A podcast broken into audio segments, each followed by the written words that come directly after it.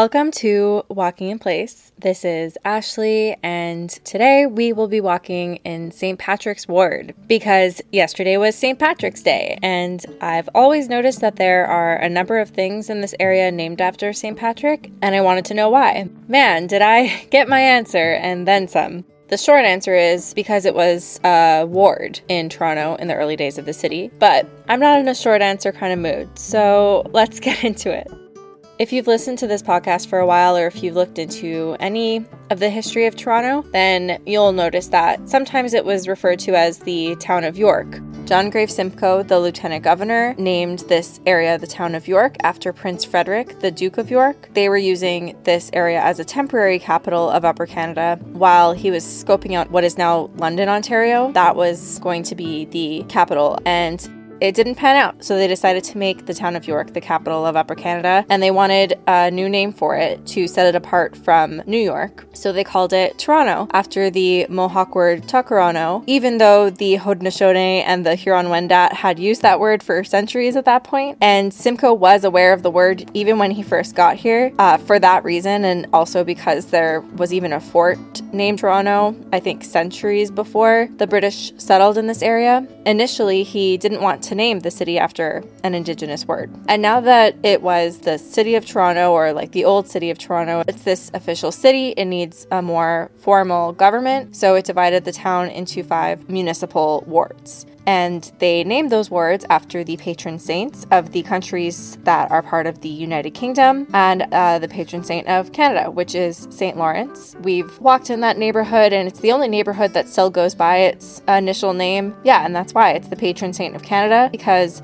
Jacques Cartier, uh, quote unquote, discovered the river that we now call the St. Lawrence River and named it after St. Lawrence. Another random fact St. Lawrence is also the patron saint of librarians, chefs, miners, and students. And by miners, I mean people who work in a mine, not uh, people underage.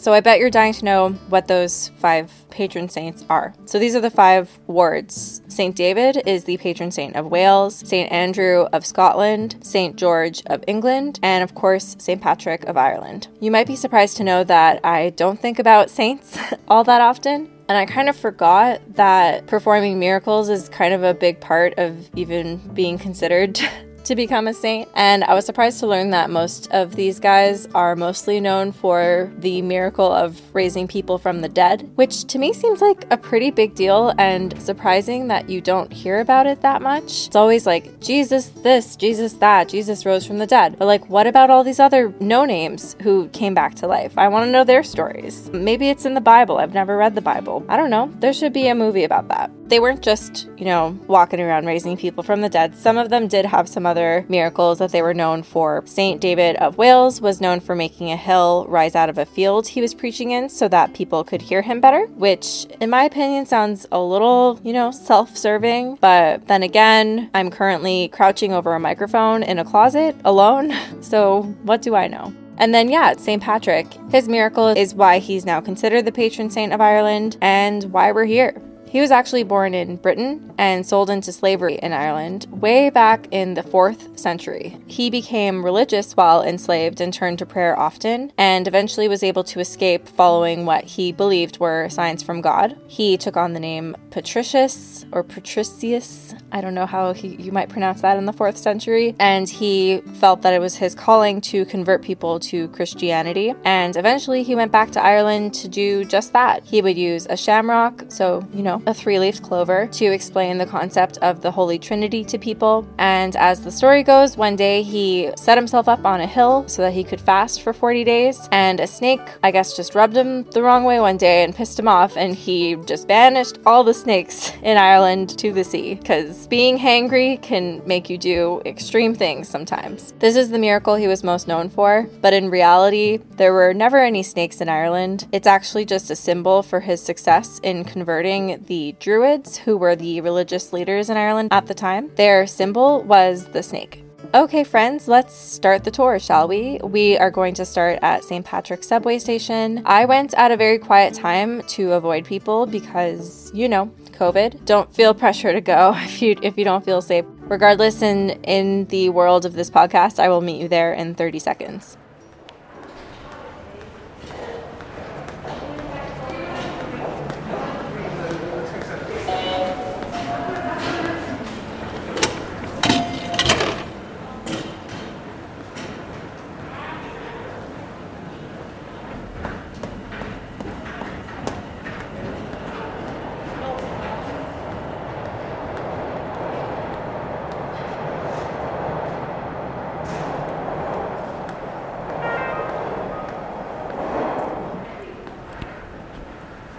So, this is the first time I've been in a subway station for almost a year to the day, and it was really surreal.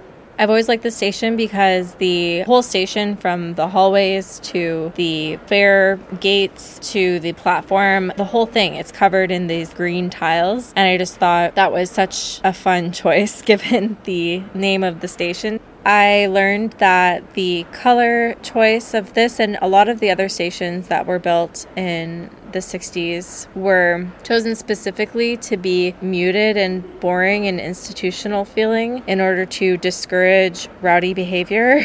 and I read that some people used to complain that they looked like public bathrooms. I thought that the colors of some tiles would discourage people from hanging out and partying in, in the subway station. The name of the station is St. Patrick's because of the nearby St. Patrick's Church, which we'll be visiting later today. In the 70s, the AGO had requested to rename the station Art Gallery Station because it's the closest station to the AGO. If you don't know, the AGO is the Art Gallery of Ontario, but there was a public outcry, and even the Roman Catholic Archdiocese of Toronto objected to it, and the AGO ended up withdrawing their application, and it has stayed St. Patrick's to this day. In the 60s, when this was built, it was built around the same time as Queen's Park Station. These two stations, Queen's Park and St. Patrick's, fall in between Museum Station and Osgoode Station. So those two stations were already there, and they wanted to add more stops between the two stations. And the way they decided to build these two specific stations is unique compared to the rest of Toronto. You might notice the shape of the subway platform here, as well as at Queen's Park, is that it's very tubular, right? It's like a giant half circle, basically, where on one side of the curve is one direction of the subway and the other side is the other. And in that middle area is where you walk through or where you can get the escalator. And the reason it's that way is because they used only for these two stations a tunnel boring machine, which is also called a mole, which is kind of funny. I'm assuming it's called that because it just burrows through the ground, right? Like it just creates this path, this channel right underneath the ground without needing to break the surface. And they use this machine to dig this tubular shape. And then they just built everything that goes inside the subway platform around the new tunnel. They chose this method for these two stations because it causes a lot less disruption to traffic above ground, and there was a lot of traffic in this area. I mean, we're right in downtown Toronto. The other method that they've used and that they ended up continuing to use for the rest of the subway stations is called cut and cover, which is what we still see to this day. It's what it sounds like. You block off the street and you dig into either side of the street, and then you kind of just keep chipping away and going inwards and downwards. So this way they don't have to to dig down, right? They're just setting this machine down through to, to make the tunnel for you. But it's really expensive. And that's the only reason why they never used it again.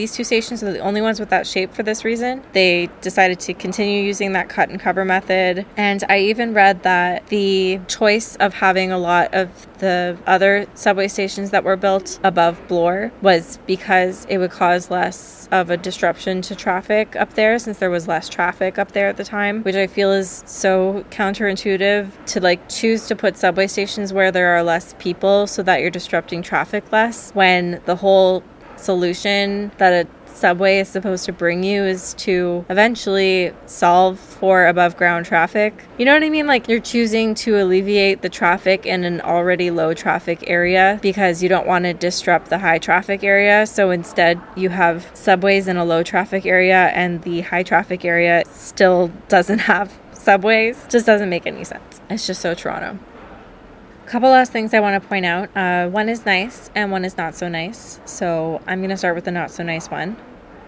This story does involve violence against women. If you want to skip over that, it's about two and a half minutes long, so jump that far ahead.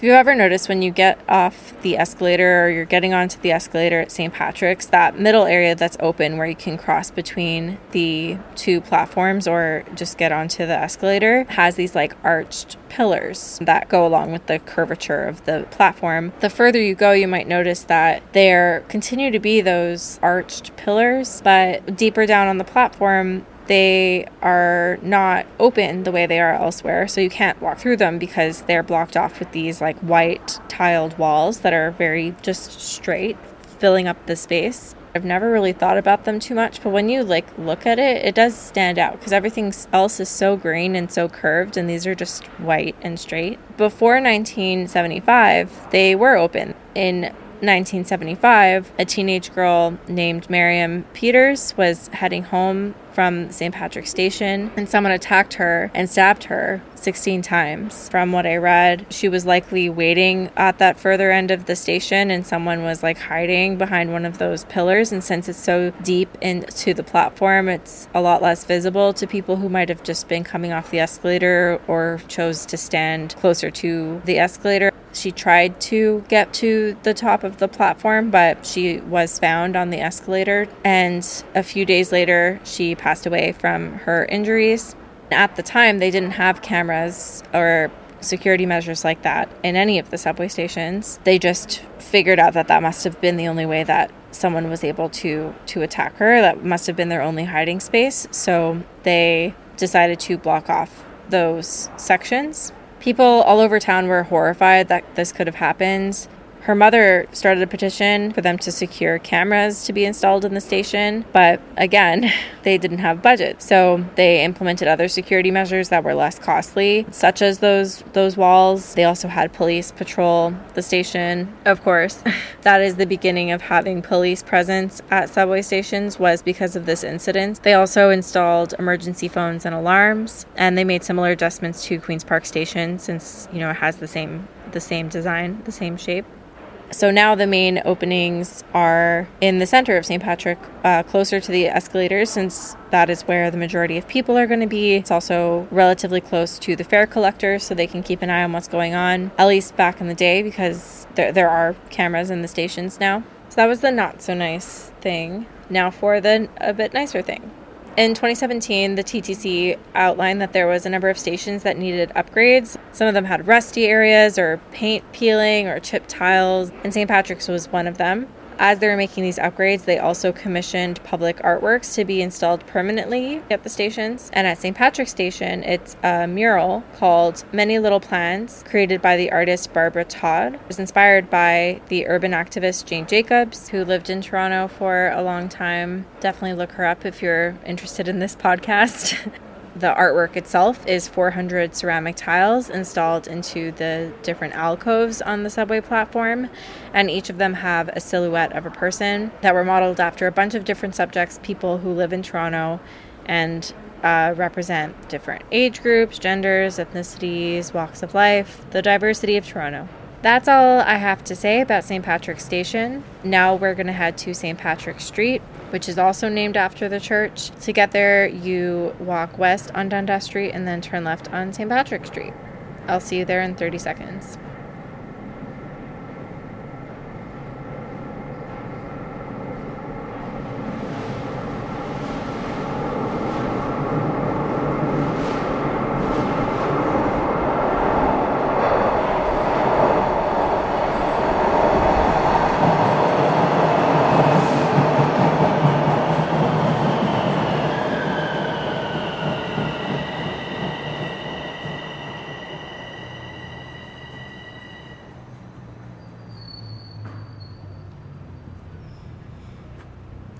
We are now on St. Patrick Street. I'd like you to walk south uh, towards Queen Street as we talk. Most of what I'm going to point out to you is closer to Queen Street. So, as we walk, I'm going to tell you about something else that was named after St. Patrick in Toronto. If you're a sports fan, then you probably already know this, but it was news to me that the Toronto Maple Leafs were initially called the Toronto St. Patrick's for a period of time. The team itself actually started as the Toronto Arenas, but after falling into some financial issues and getting taken over by new ownership, it was changed to the Toronto St. Patrick's in 1919. And that choice was made apparently an attempt to draw in the Irish population of Toronto to come to the home games. There were a lot of Irish people in Toronto at the time. They changed the jersey color from blue to green, even. They really went hard on the theme. In 1921, the St. Patrick's won the Stanley Cup, which is the only time that they won the Stanley Cup under that name. They were only the Toronto St. Patrick's for a little under 10 years. In 1927, they were bought by a new owner and named the Toronto Maple Leafs after a World War I fighter unit called the Maple Leaf Regiment. They changed the colors back to blue and white, and it's stuck since then. So, if you're getting close to Queen Street now, I suggest being on the east side of the street because you're going to want to get a look at 54 St. Patrick Street, which is on the west side of the street. I say 54, but really the address is 54 and a half. And if you're there and you're looking at it, you might have a guess for why. Because 54 and a half looks like half of a house. And it is a half house. It's actually called the Toronto half house if you look it up. You know, there are other definitions for half houses, but this one is truly the most literal because it, it does look like a Victorian house that was cut right down the middle with a knife. And that's honestly pretty much what happened. From what I can tell, this house was initially part of a set of Victorian row houses that were built in the 1890s. It had the houses to the left of it now, and it also had a house to the right of it in the 50s, a lot of this block was getting purchased up by a holdings company, the same one that developed Village by the Grange. The row of houses were duplexes, all lined up really closely together, but still duplexes. Owning one of these houses is really owning half of one of the structures of these houses. And the owner of this half of 54 didn't want to sell to that holding company. Their intentions with these houses were to demolish them and rebuild them they went ahead with their plans and they just really cleanly cut the other half of this house out. Now it's a driveway, and when you're looking straight at it, it would have been a very symmetrical looking house, so you can pretty easily picture what it would look like if, if the other half of it was still there. So we're going to keep walking towards Queen, and at the corner of St. Patrick's and Queen is the Rex Hotel, an iconic jazz venue in Toronto. I had a hard time finding firm dates and information on the history of this corner. From what I can tell, this this area, like this kind of chunk of buildings at least, that is now all part of the Rex, has been in use as a hotel and beer hall since the early 1900s. For a time, a big chunk of this corner was owned by a man named Leo Hertzman. He owned a clothing store called United Clothing Stores. This was one location of a few stores. I found a picture of it in the in the 30s, but it looks like in the 60s the store left and what is now the Rex expanded their beer hall into that space. And ever since then, this whole space has been a hotel and music venue. In the early days, the back of the tavern was separated into two. There was a side for men and another for ladies and escorts. In that era, most of the traffic on Queen Street was the working class, like people working at warehouses and factories, and the industrial and like post industrial boom of, of the city. So, this was one of the places that they would come in for lunch or for a drink after work. That stuck for, for years and years and years. They, they only started booking music in the 80s because Queen West in general was becoming more of a social space and there were more clubs being set up and, and nightlife was growing here. Even though they're now known very much as being a jazz venue, they would book mostly rockabilly and like country-ish music at the time. And it wasn't until um, some of the musicians from a nearby jazz spot called Bourbon Street and Basin Street, some of those musicians started coming between sets because apparently the beer was cheaper. At one point, this renowned Canadian sax player named D.T. Thompson came in and was just walking around the room, just going off on his sax, playing the Saints Go Marching In, of all things and the crowd loved it. I guess they just got a taste for jazz, and the owner started booking jazz musicians, and over time it became a really popular and almost exclusively jazz venue. And it's been that way for decades before the pandemic, they had about 99 performances a week or something like that, which is something that they had been doing for a very long time. They're known for having seasoned musicians and new musicians. They they they have them all, and so it's great. It's a great opportunity for people to to meet and work with each other, as well as for people to come and listen to jazz. All right, now that we're on Queen, we're gonna head west on Queen Street. We're not gonna go too far. Stop at 238 Queen Street West, and I'll see you there.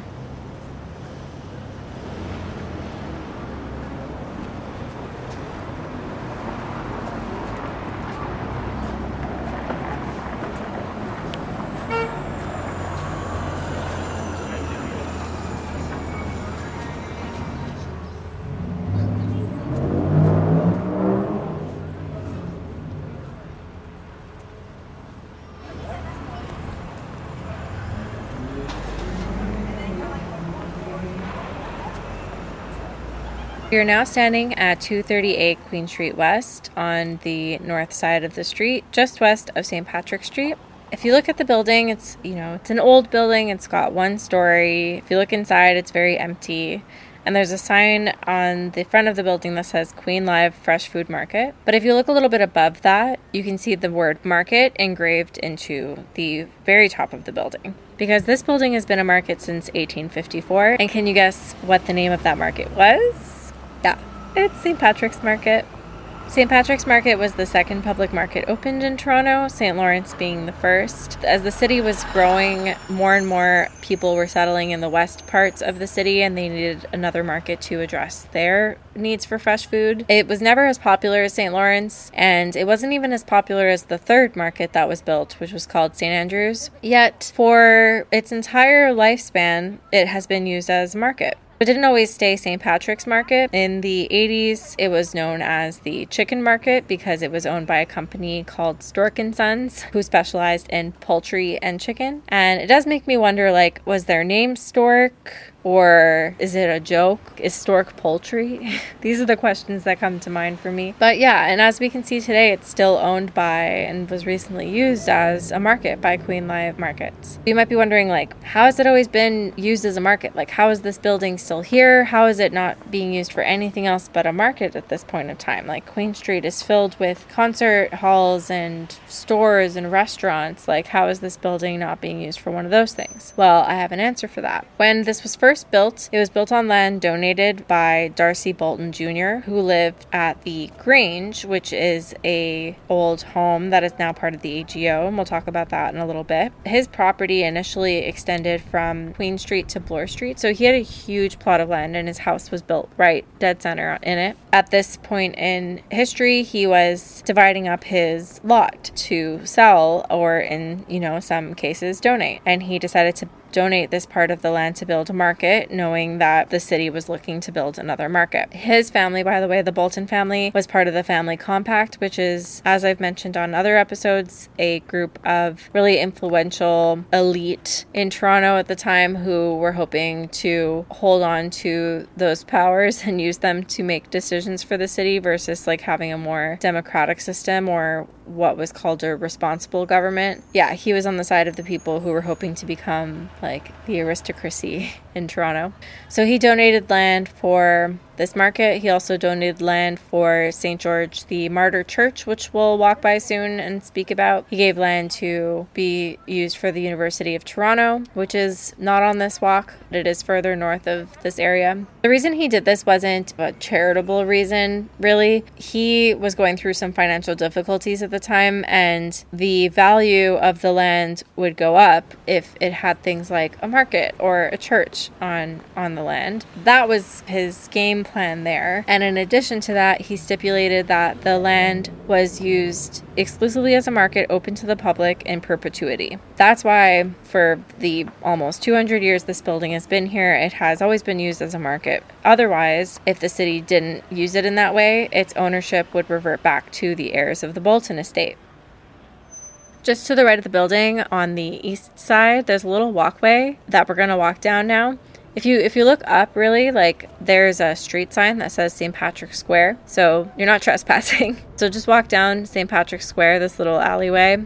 Um, along the side of St. Patrick's Market, and it opens up to the back of the building. You can take a look. This was part of the land that was allocated to the market. It's just a little park, a little square behind it. You can see the back of the building too. That's where I got my best glimpses of the inside of the building. Then we'll head over to our next stop, which is at 15 Stephanie Street. Just keep walking up St. Patrick Square until you get to Stephanie Street and intersects it. We'll stand in front of 15 Stephanie Street.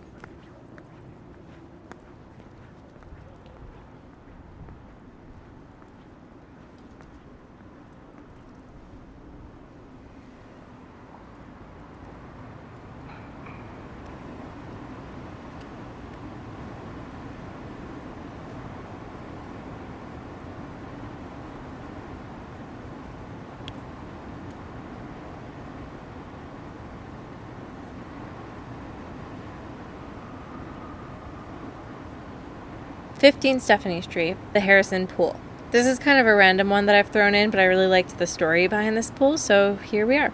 It kind of just looks like any old city building. Doesn't even necessarily look like a pool right away, but it is. And it was opened in 1909. So this pool has been here for over 100 years. It was originally at number 3 Stephanie Street, closer to McCaul, but during the First World War they moved it over here. I don't have more details on that. It seems like quite an endeavor to move a pool, but that's what I read. It was called the Harrison Baths. It had separate entrances and sections for men and women. It had a 26 by 60 foot pool as well as laundry facilities. People were charged 5 cents to access the showers in the bath and 10 cents to swim in the pool. They got to do laundry for free. It was a it was a really popular place to be for people in the neighborhood. Uh, when it first opened, over 2,000 people visited in the summer. There would be full on lines outside.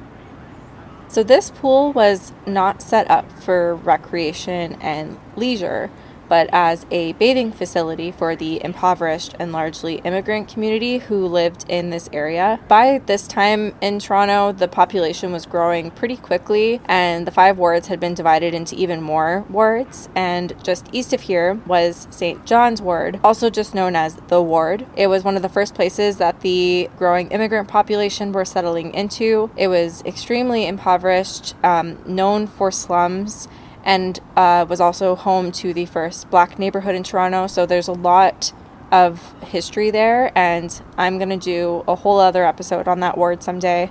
But for now, what we need to know is that because that area was so impoverished, a lot of them didn't have plumbing and didn't have a place to wash their clothes or wash their bodies. And that is how this facility got put into place. Though it wasn't purely a charitable or altruistic move, this alderman, whose last name is Harrison, the one who ended up building this public bath, he put this proposal forward so there would be somewhere for for them to bathe. It's grounded in this theory, really popular at the time, called the social reformist movement. I, have talked about it before in, in the Queen West episode. Basically, it's like trying to solve poverty as if it's an aesthetic issue. Its roots, anyway, are grounded in this patronizing view of, oh, we've got, you know, these smelly poor people on the street and with dirty clothes. We can't have that. Like, how do we, how do we fix that? Oh, okay, we'll build a common bathhouse for them to use to clean themselves and their clothes. And then we'll leave it at that. Now they'll have somewhere to do that instead of, oh, maybe we should figure out a way to get these homes plumbing. yeah, it's less about how can we make living conditions for people better in the city and more about like how can we have everyone in the city looking like they're taken care of even when they're not.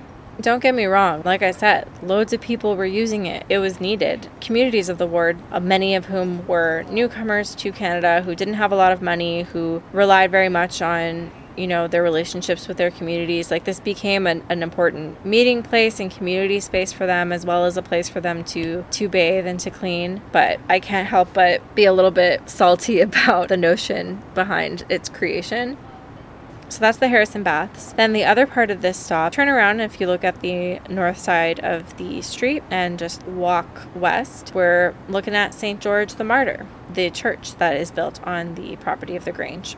As soon as you enter the entrance to the Grange Park, just off John Street, you can see a good view of the Grange. It's directly in front of the entranceway to the Grange Park. The front of St. George is facing west and it's on the right side of this entranceway. And like I mentioned earlier, D'Arcy Boulton provided this part of his property to uh, have a church built. It was built in 1844 and it's an Anglican church. It's actually built by the same architect as Toronto's first City Hall on Front Street, so the St. Lawrence Market building as we know it today. It's a Gothic style church and it's named after St. George the Martyr, of course. who is the patron saint of England, like we spoke about earlier. He's also the patron saint of Crusaders, interestingly enough. It used to have a huge spire above the entrance, like 100 150 feet tall, and apparently it helped ships they were entering the Toronto harbor. That's how tall it was. Was really popular, had a really large congregation. Over time, attendance started to drop as the neighborhood became a little bit more diverse and the Anglican community wasn't as dominant. In the 1950s, a fire demolished a lot of the church. From what I read, the only things that survived were the rectory and the tower, so not the spire. The spire burned down. They tend to do that, don't they? Every big church with a spire has a story about it burning down. And if you look at the tower, um, you can see a little like plaque on it that says 1844, which is cool. They rebuilt the church after the fire. It was the Italian community who were most involved with doing that work and, and restoring it. So if you want to walk towards the Grange, I'll also point out a building that is just next to St. George the Martyr called the University Settlement. It was the very first community based social service center in Toronto and it was opened in 1910. Settlement houses, they have services for the community, they have exercise facilities, services that help people find housing or jobs or learn English. It's there to support the community as well as newcomers, which makes sense. It was opened in 1910 around the time when this area was becoming more and more populated by newcomers. Overall, definitely great that it's here and that it has been here. It is a settlement house, so its its founding is part of that social reformist movement that I was talking about with the pool and that I talked about with West Neighborhood House. Settlement houses were based off of the theory of having the middle class and the poor class living really closely together and having the middle class kind of facilitate services to help lift up or integrate the poor, teaching them quote unquote proper English and like how to be, how to follow the social norms. I again, I'm really not saying that these things have shallow intentions the way they may have in the past, but it is an interesting history to think about. All right, now we're finally going to go talk about the Grange. Walk up to that old building, can't miss it, just straight ahead, and I'll meet you there.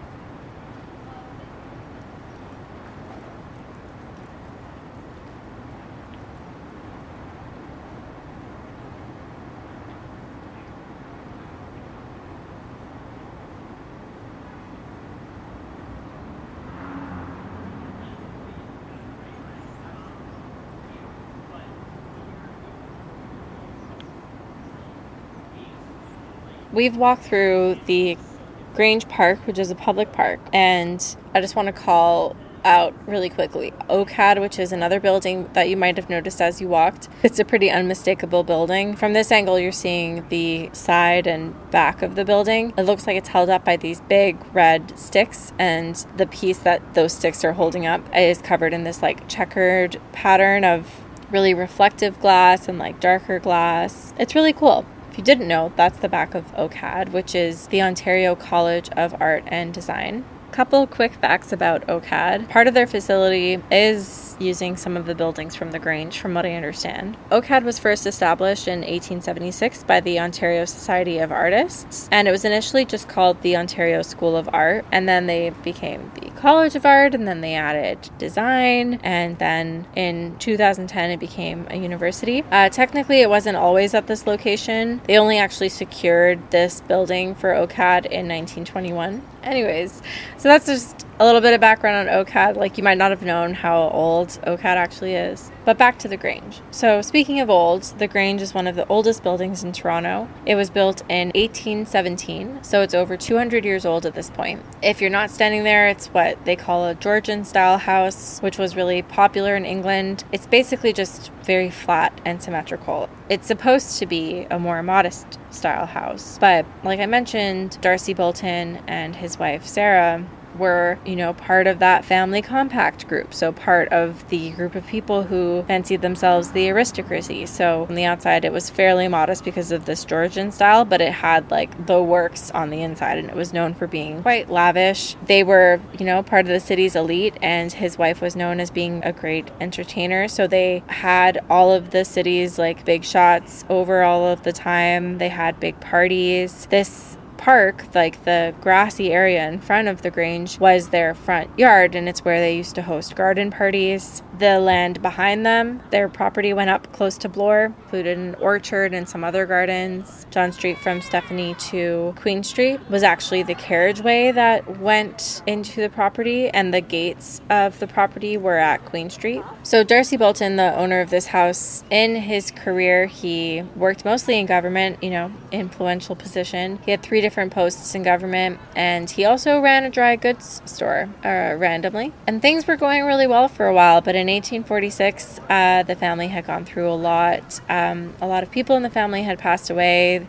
There had been the cholera epidemic, and there was just a lot of financial strain going on, which is part of why he was doing that subdivision of his property. But when he died, that financial strain wasn't completely resolved, and his wife, Sarah, his widow, put the house and the land around it in a trust for her daughter in law, Harriet, as part of the marriage agreement. Harriet was marrying their son, William Henry Boulton, and when Sarah died, when his mom died, he and Harriet lived at the Grange. William was the mayor of Toronto three times, and uh, he was also part of the Legislative Assembly. They never had children, and he ended up passing away, and Harriet remarried, married this guy named Goldwin Smith, who was a British scholar and political writer and they lived together in this home. It's kind of funny how this like elitist family built this grand property and within like one generation it ended up being owned by two people who had no blood relation to that family whatsoever. Harriet and her new husband decided to donate the front lawn to the city for use as a public park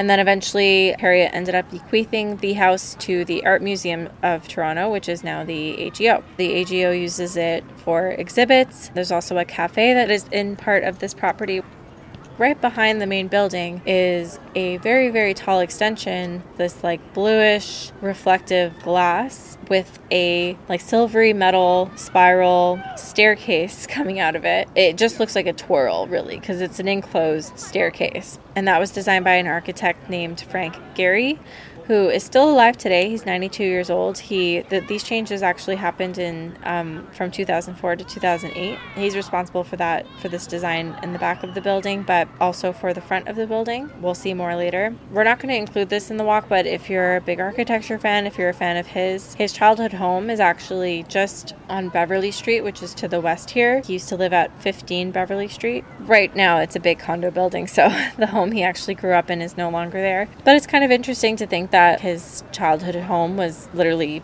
down the block from this huge project that he ended up working on. Speaking of Beverley Street, we are going to head over there. We're just going to walk as far south as Phoebe Street. And on our way, we'll be passing the off leash dog park. So if you want to check out some dogs, it's a great time to do that.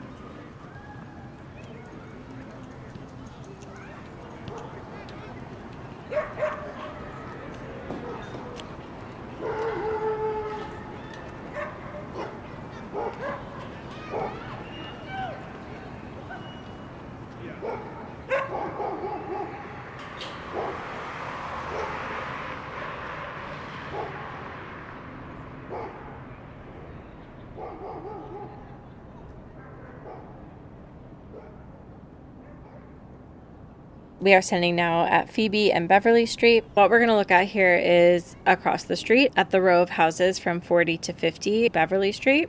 A very beige row of houses. If you're an architecture fan, it's a rare instance of the style of housing in Toronto. For a very long time, Toronto houses were set up as duplexes that were really, really close together, that so that they looked like a row of houses, but they weren't actually a connected row of houses, which was different from like New York and London, where it was legit townhouses that were fully connected. In Toronto, for the most part, had either these like duplexes or Bay and Gable style Victorian houses. This row of houses has Bay and Gable elements to it, but they're all connected into a townhouse. Not something you see very often in Toronto. The main reason I thought it would be fun to walk by these houses is because each of them have little plaques that said Grange Historical Society 1893 with the names of the previous owners. And in some cases, you can see their previous occupation as well. Honestly, I couldn't find too much about the people who lived in those houses. For the most part, they just had pretty regular jobs. And something about that is just kind of interesting to me that right across the street from the Grange are these homes that belong to just regular old people, like middle class, like upper middle class, I would say. There's one that used to be owned by a woman named Mary Neeshaw, who's just written down as a widow. There's one that used to be owned by Alexander J. Close, who was a broker. There's an Albert Ogden, a lawyer, and an M. Paul, a salesman. Not sure what he sold, but he was a salesman. And then there's also David Shaw, who's listed as a historical traveler, which got me curious. The first thing that came to mind, which obviously wasn't his job, but the first thing that came to mind was that he was able to travel through time. but when I looked up historical travel, sadly, it just means traveling to places, you know, specifically chosen because of their historical significance. Kind of funny because it's like, does that mean I'm a historical traveler? Does that mean w- we are historical travelers in this podcast? I don't know, but maybe I'll put it on my resume. We're going to keep walking north up Beverley Street and then turn left when we get to Sullivan. If you remember from the Casa Loma episode, uh, the street names Phoebe and Sullivan are linked to William Baldwin, who was the owner of Spadina House that's near Casa Loma. He ended up owning a lot of the property in this area at a point in time, and his wife's name was Phoebe. His daughter in law was Augusta Elizabeth Sullivan. So Sullivan is named after her, as well as Augusta, which is in Kensington Market, not too far from here. Another thing you'll notice about these street signs is that there is a Chinese translation on a lot of them. And that's because we are just to the east of the present day Chinatown. The original and first Chinatown was actually in St. John's Ward, where the current Toronto City Hall is and Nathan Phillips Square is, but they moved that first Chinatown over to Spadina. Yeah, and I mean, along that those lines, you'll also notice at the corner of Sullivan and Beverley is the Toronto Chinese Baptist Church. Um, they've had this congregation going since the 60s.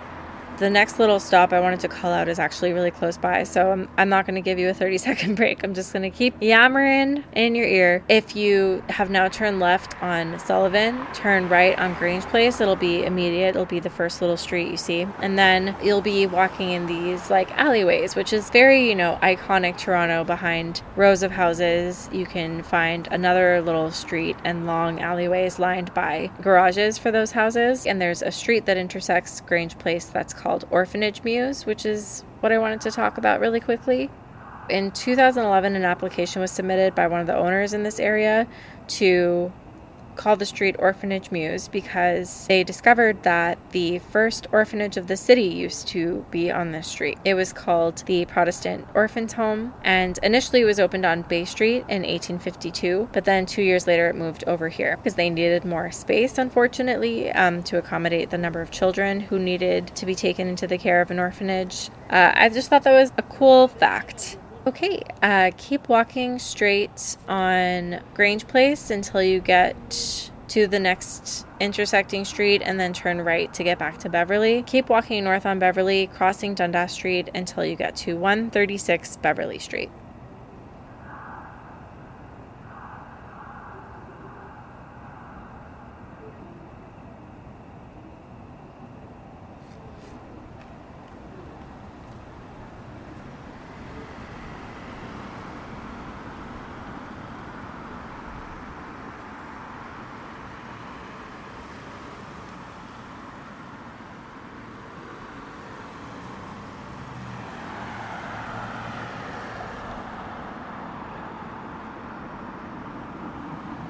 We are at 136 Beverley Street, also known as Chudleigh, and currently the Italian consulate of Toronto. It's a pretty impressive house in terms of architecture. It's called Second Empire French, which was more popular in Quebec for a long time, but it crept its way into Toronto and became a lot more popular with the fancy rich people. This house was first built for and by George Beardmore, who was a tanner and leather merchant, a very rich man. He had a warehouse on Front Street as well, which we would have walked by on in the St. Lawrence episode. It's just across from the Flatiron building and it has his name on it Beardmore in, in big letters. He named the home Chudleigh after the village in England that he was born in. He and his wife were known for hosting a lot of fancy parties at this place. In the 1930s, the house was bought by the Italian community in the area and then later entrusted to the Italian government. But during the Second World War, the government confiscated the house and used it as a barracks for the RCMP. But then they returned it to the Italian government in the 50s. We're going to keep it moving, keep going up Beverley Street to 186. It's not going to take us long, so I'm just going to start talking about it now. 186 Beverley Street is built in a bit of a similar style. Chudleigh is more kind of yellowish beige color, and the building at 186 Beverley Street, which is called Lambton Lodge, is brown brick and it has a black metal gate surrounding the property and trees on the outside of the gate. I was there after sunset on a Saturday night, and even though it's March, it really gave me fall Halloween New England vibes, which I was really into. So, Lambton Lodge was the home of George Brown, the founder of the Globe, the newspaper.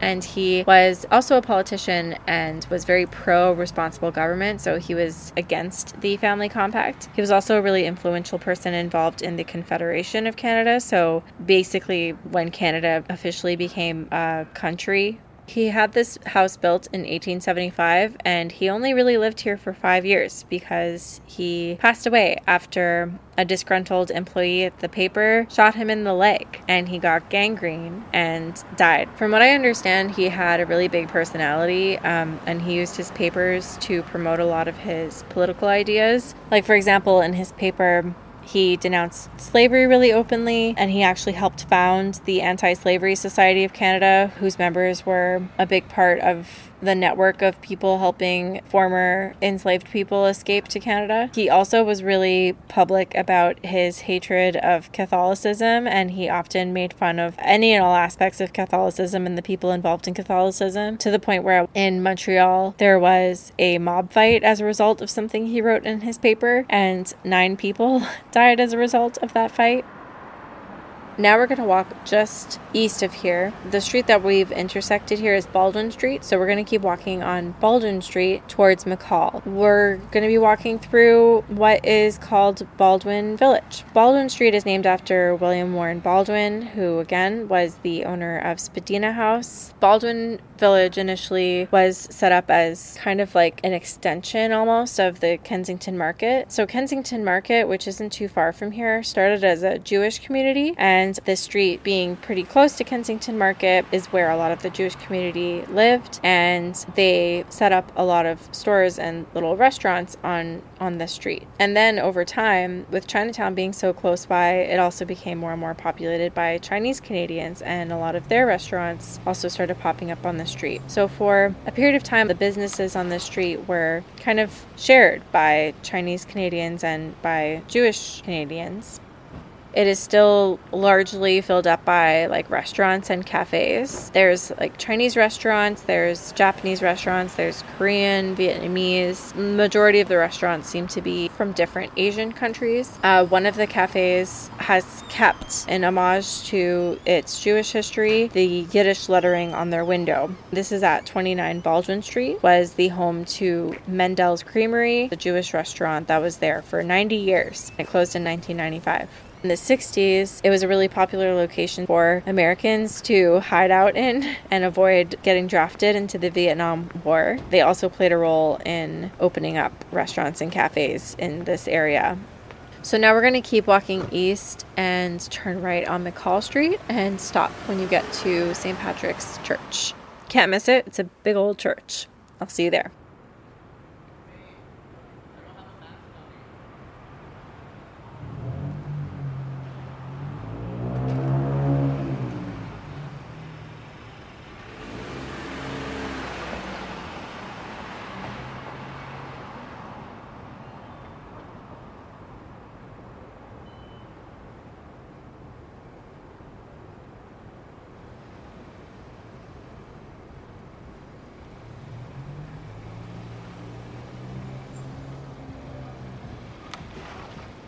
It's been a while since we spoke about something named after St. Patrick, so let's talk about St. Patrick's Roman Catholic Church on McCaul Street. It's the fifth oldest Roman Catholic parish in Toronto. It was first established in 1861, congregation, I guess, or the, the parish, but the building itself has been here since 1908. It's built in a Romanesque revival style, which to me, at least, when I look at it, it's got like a Notre Dame feel to it. When I first saw the stairs leading up to the entrance, it reminded me so much of the stairs in the Disney movie The Hunchback of Notre Dame, which is where Quasimodo's mother falls and drops him and she she dies.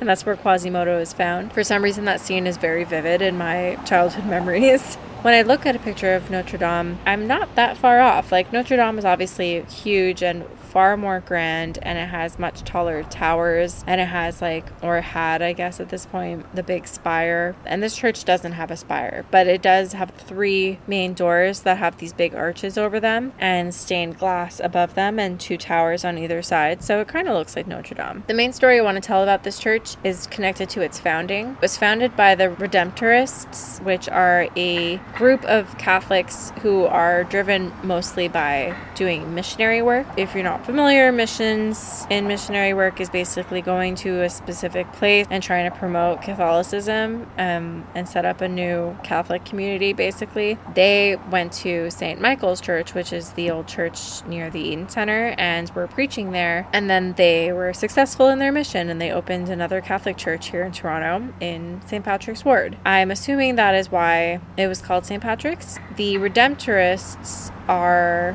really big on this piece of art called The Mother of Perpetual Help, or it's also called The Lady of Perpetual Help. It was made in the 15th century. It depicts Mary and Jesus and a couple of archangels on it.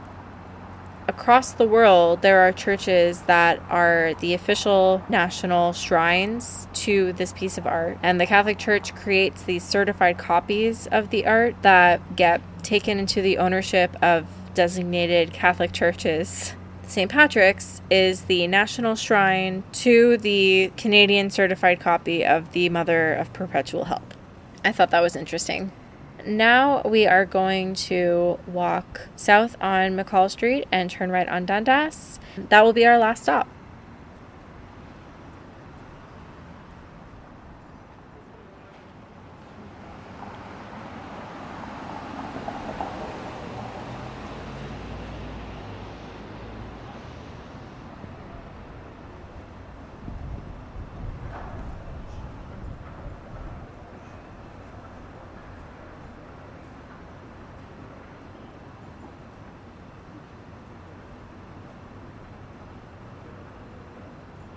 All right, we are here at the AGO, our last stop. We've already talked a little bit about the AGO, and if I went into all of the things that we could talk about about the AGO, this episode would never end. For now, I'll keep it to the basics and then I'll leave you on just a funny story I found about it. The AGO was founded in the year 1900 by a group of private citizens. And like I mentioned earlier, it was called the Art Museum of Toronto at the time. In 1903, there was actually legislation passed to officially incorporate it and to give the museum the power to acquire land. I'm curious about how they exercised that power. I didn't find too much about it. For a long time, they operated mostly out of rental spaces until Harriet Boulton Smith bequeathed the Grange to the museum. And she did this because Sir Edmund Walker, who was one of the founders of the museum, had given her the initial idea and had been trying to convince her to do that. so obviously, he was successful. He was the first president of the museum. And actually, when you go into the AGO, where the famous wooden spiral staircase is, that area is called the Walker's Court and it's named after him. Some of his other co founders are some of the most influential and high status people in Toronto. So some of these names are Lady Eaton, Sir William Mackenzie, Hart A. Massey, Edmund Osler, Sir Henry M. Pellatt. Big, big rich names. And despite all of these rich people being the founding group, they often had to appeal to the public. Like I just said, they had to appeal to Harriet to bequeath her property to them. And then later in 1924, they had to raise money amongst the public to build even more space, which I find very interesting. In terms of its role as like an art museum and as a gallery, it's now one of the largest art museums in all of North America. It has over 90,000 works in its collection. The AGO was founded with the goal of showcasing Canadian and local art primarily, and that's still a big part of the AGO's goal according to their site. When you look at their different collections, they do have a collection that is dedicated to Canadian art as well as a collection for Indigenous art. They they also have a center for Indigenous and Canadian art that's called the J.S. McLean Center, which is only three years old, so it's pretty recent development. In that center, they cover indigenous art from like First Nations, Inuit, Metis, but also global indigenous art as well. They have a collection of European art, modern, contemporary. They have an African art collection. They have photography. They have prints and drawings. They have old books. And they also have a collection called the Thomson Collection, donated by Ken Thomson in 2002. He donated his whole art collection, the most significant private art collection in Canada ever. It's 2,000 different pieces of art that he owned, as you would expect from someone who owned 2,000 pieces of, of art and donated them. Yes, he was very, very rich. At the time of his death in 2006, he was listed by Forbes as the richest person in Canada and the ninth richest person in the world, and his net worth was around 19.6 billion US dollars. And he even had a fancy British title, the second Baron Thomson of Fleet, inherited from his father, Roy Thomson, the namesake for Roy Thomson Hall. There's so much more I want to say about the Thomson family, but I'm going to save that for another episode. They remind me of the family on the TV show Succession. Earlier, Frank Gehry, the architect, was the one behind this protruding curved glass structure that comes out of the building, which is really cool. And also the wooden room that you can see through that window. All of that is meant to look like an overturned canoe. The last thing I want to leave you with is a funny story about a controversial piece of art that got acquired uh, by the AGO in the 60s. Then I will stop talking and let you go on with your day. So, the piece of art was called the Floor Burger, and it was bought from a gallery in New York in 1967 for $2,000. It was created by a pop art artist. I don't know, would you call them a pop artist? I don't know. Anyway, so the pop art artist was named Claes Oldenburg. You know, pop art is always something that's been made fun of because people think it's not original or it doesn't take a lot of skill to create. Those are the kind of critiques you hear about pop art. That was the issue that a lot of people had with the acquisition of this particular piece of art. Let me try to describe it to you. So, if you took like three circular air mattresses and you didn't fill them quite all the way up, if you like, you let them remain a little bit deflated so that they were kind of wrinkled and had creases and like dents in it. And then you piled all three of those circular air mattresses on top of each other to make it look like a burger, two buns and, and a burger. And then you got a smaller, flatter cushion and had that be like almost fully deflated and you set that on top of the bun. Kind of like if you were for some reason to put a slice of a pickle on top of a bun, which I don't know why you would do that. That's what this looks like. These three big like air mattresses formed in the shape of a bun with the random deflated pickly thing on top. And it's big, like it's as big as as a mattress students and teachers from the central from the art department of Central Technical School protested outside the AGO when the floor burger was put into place. As part of their protest, they created a nine foot tall ketchup bottle that they paraded around outside of the building, which I think is hilarious, and the pictures are really funny. Afterwards, they even tried to donate the bottle to the AGO, and they got denied. yeah, they, they didn't accept the bottle because they didn't consider it an important or original piece of art which is such a shame. I would love to go. I mean, I would love to go to the AGO regardless of what's in it at this point in time because it's been a year since we're allowed to go anywhere like that. I would love to go see a giant ketchup bottle used in a protest in the 60s. When they asked the artist how he felt about the protest, he said, It doesn't hurt my feelings at all. My work is going to get old soon enough. Perhaps they will come my way. And then he added, They should have made the ketchup bottle out of something soft. There's just something about that that's so funny to me. And that's what I'll leave you with the floor burger.